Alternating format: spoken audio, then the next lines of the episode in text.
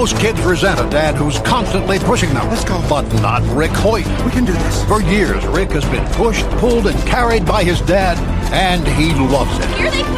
That's because Rick, a wheelchair quadriplegic since birth, and his father Dick together have competed in over 65 marathons. So when you see Dick Hoyt pushing his son around, you're witnessing extraordinary devotion.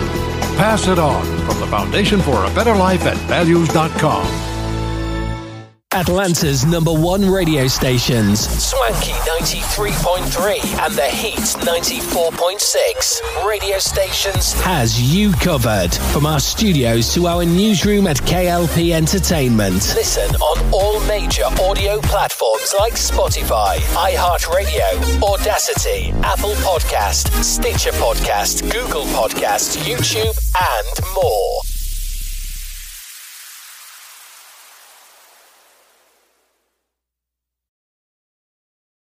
A few words for a successful life. Always ask why. Why? Tell the truth all the time. Why? Write thank you notes. Eat right, sleep right, and exercise. If you don't like your job, change it. Why? Be creative every day. Take a fun trip. You don't always have to do things fast. These motivating thoughts from Randy Pausch's last lecture remind each of us to live our dreams. Can I go now? My dog wants to play. Oh, yeah, play with your dog. And with your kids. Motivation. Pass it on from the Foundation for a Better Life at values.com live from our newsrooms brings back our hit news network, SNN, with many news anchors like Arthur Brooks, Addison Hayden, and Beatrix Gemma. Brings you stories about the news worldwide. Tune in on Atlanta's number one stations, Swanky 93.3 and The Heat 94.6 radio stations. To get the latest news today, listen on all major audio platforms like Spotify, iHeartRadio, Audacity, Apple Podcast, Stitcher Podcast, Google Podcast, YouTube, and more.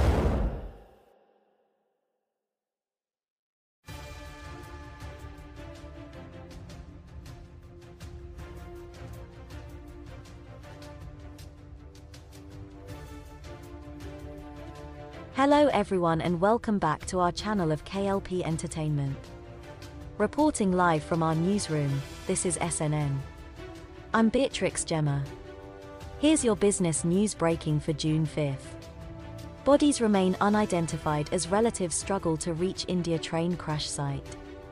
Most of the victims' families live in towns and villages hundreds of miles away, officials and medics said. Families of the victims of India's worst rail disaster in two decades were on Sunday still struggling to reach the town where the disaster happened. The delays meant that many bodies remain unidentified and unclaimed, local officials and doctors said.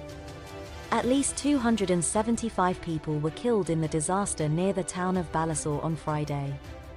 Many of the passengers had been migrant laborers, students, and daily wage workers. In and around the town in the eastern state of Odisha, the bodies of about 200 victims were still to be claimed, the officials and medics said. Many were badly injured in the crash, making it harder to identify them, and most of the victims' families live in towns and villages hundreds of miles away and were still trying to reach the area, they added. The state government on Sunday moved about 100 of the unidentified victims to the morgue at the main hospital in Bhubaneswar, the state capital. About a dozen bodies remained at the hall of a small local school a few hundred yards from the disaster site, down from more than 100 on Saturday, and fewer than a dozen were still at a business park in Balasore on Sunday. The location of the others was unclear. The authorities had kept the bodies at the business park on top of large ice blocks and covered them with plastic sheets, but the ice was melting fast in the around 100 degree heat. Relatives who made it to the business park first had to endure the trauma of looking at the faces of victims on a laptop. Then, if they saw any resemblance to a loved one, they were taken to have a closer look. Dr. Rahul Kumar, at Bhubaneswar's main hospital, said that the morgue there was already full. While many of the bodies will require DNA testing for identification, he was one of several medics and officials who said that the reason for the delay in claiming the bodies was that relatives were struggling to reach the area. Most of these people are poor, and it may take them days to arrive either in Bhubaneswar or here in this town, Dr. Kumar said. Ashwini Vaishnaw, the Indian Railway Minister, said that a special train had started to ferry family members from the city of Kolkata, in neighbouring West Bengal, to Odisha. The local government in Odisha also announced the operation of a free bus service on the disrupted train route.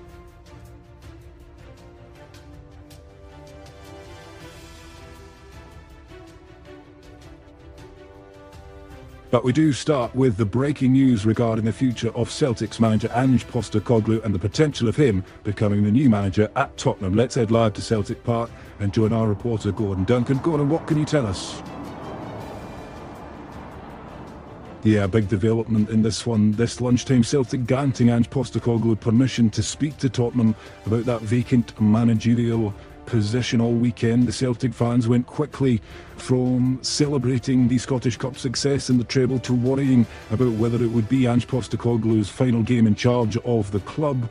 And it looks like we've got that development to suggest that it is very much heading in that direction. Sky Sports News understands or expects those talks to take place today, so it could be that this one now moves quite quickly. Now that the season is done, of course, because last weekend Postecoglou, like he often does, kept his cards very close to his chest. He wanted to remain with full focus on the Scottish Cup final, but as soon as that full-time whistle went at Hampden late on Saturday evening, the season ended and there was a real sense that the future could be about to change for Ange Postecoglou, for Spurs and for Celtic as well. We also understand Celtic already working on potential replacements with former boss Brendan Rodgers and Jesse Marsch amongst names being mentioned. So we know that things don't stand still in football too long. Celtic fans were celebrating a treble just two days ago, but already the question on their lips is when will Ange Postecoglou leave and what will be next for this football club? It was really interesting to him speaking after they beat Inverness Caledonian Thistle at the weekend, and he said, I was a joke when I came here. I was seen as a joke by people outside of, of maybe Celtic uh, in the wider game. How much has he transformed both the perception of him as a manager, but also Celtic's fortunes since then? Massively, and it didn't take long. There was a very, very small period at the start of his league career here in the Scottish Premiership where he, he lost a couple of games and then it just clicked and they were relentless from that moment on really winning two trophies last season making it three this season so five out of six which is certainly not a bad return. But it was probably the manner in which he did it, the style in which he did it, which really caught the eye and probably caught the attention of Spurs as well. You look at the recruitment, which has been key straight away. He went to the Japanese market, went to a market that he knew well, brought in Kyogo, who arguably was his greatest signing, but there was not too many far behind as well. You look at Reo Hatate, for instance, Daizen Maeda, six Japanese players in total signed for Celtic, various others. The team that started, in fact, in that Scottish Cup final win of the 11, he only inherited two of them. He recruited the other nine, he recruited most of the subs. Some of the players who would have played if it wasn't for injury were recruited by him as well. So, really, was a very, very quick transformation. And it's interesting to see you reference the fact that he was written off. Ange, who some people said when he arrived here in Glasgow, they soon found out very quickly the answer to Ange who. And you just wonder if it's going to be a similar scenario in London as well, because you can already see sports fans and observers of English football maybe hoping for a more household name, maybe hoping for one who had more experience uh, of English Premier League level, but it did not take him long to crack it up here in Scotland. And it's going to be fascinating to see, first and foremost, if and when he gets the job, uh, and if that similar level of success will follow. It was interesting as well, Gordon, that when Postecoglou was appointed, it took a while for Celtic to get to their man, didn't it? They were linked with Eddie Howe particularly for a, long time. Just wonder how you feel that the short-term future may play out, and how quickly Celtic may turn and find a replacement. Mm. Yeah, big football clubs, you always imagine there's a level of contingency because Ange Postecoglou was very successful, and like every player or manager who is a success here in Scotland, it's natural they would attract some interest. I think with the season ending as well, it gives you that that clarity almost at that period. Not long, of course, because Champions League just round the corner in summer recruitment, but it gives you that tiny bit of, of breathing space. It's not like when Brendan Rodgers left Celtic. It was it was mid season. It was almost overnight, and Celtic had to scramble to find a, a suitable replacement. And it's funny that we mentioned Brendan Rodgers. It doesn't seem like so long ago because already, like I referenced earlier, he would be one of the names in the frame for a return here. His departure safe to say did not go down well with certain sections of the Celtic support. So it would be interesting to see how they would feel about a return. Jesse Marsch, again, that was a name mentioned linked with Celtic previously before uh, he went to the English Premier League. So Celtic will need to act quickly because you always do, but just perhaps with that end of the season.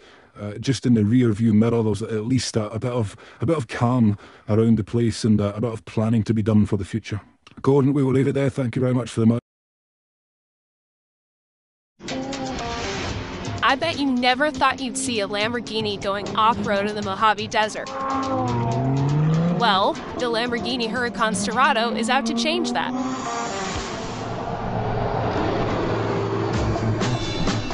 Here we are out in Joshua Tree, California. It's about an hour east of Palm Springs, so we're way out in the middle of nowhere with a Lamborghini, if you can imagine it, the Lamborghini Huracan Sterrato. This is the off-road version, and it's also the end of an era because it's the last V10 internal combustion engine that Lamborghini will ever make. So it's kind of a big deal. It's also been a long time coming. We saw early versions of this car in 2019. It's finally here. The base price is $273,000. I hear it's going to be really fun to drive. I can't wait to go try it.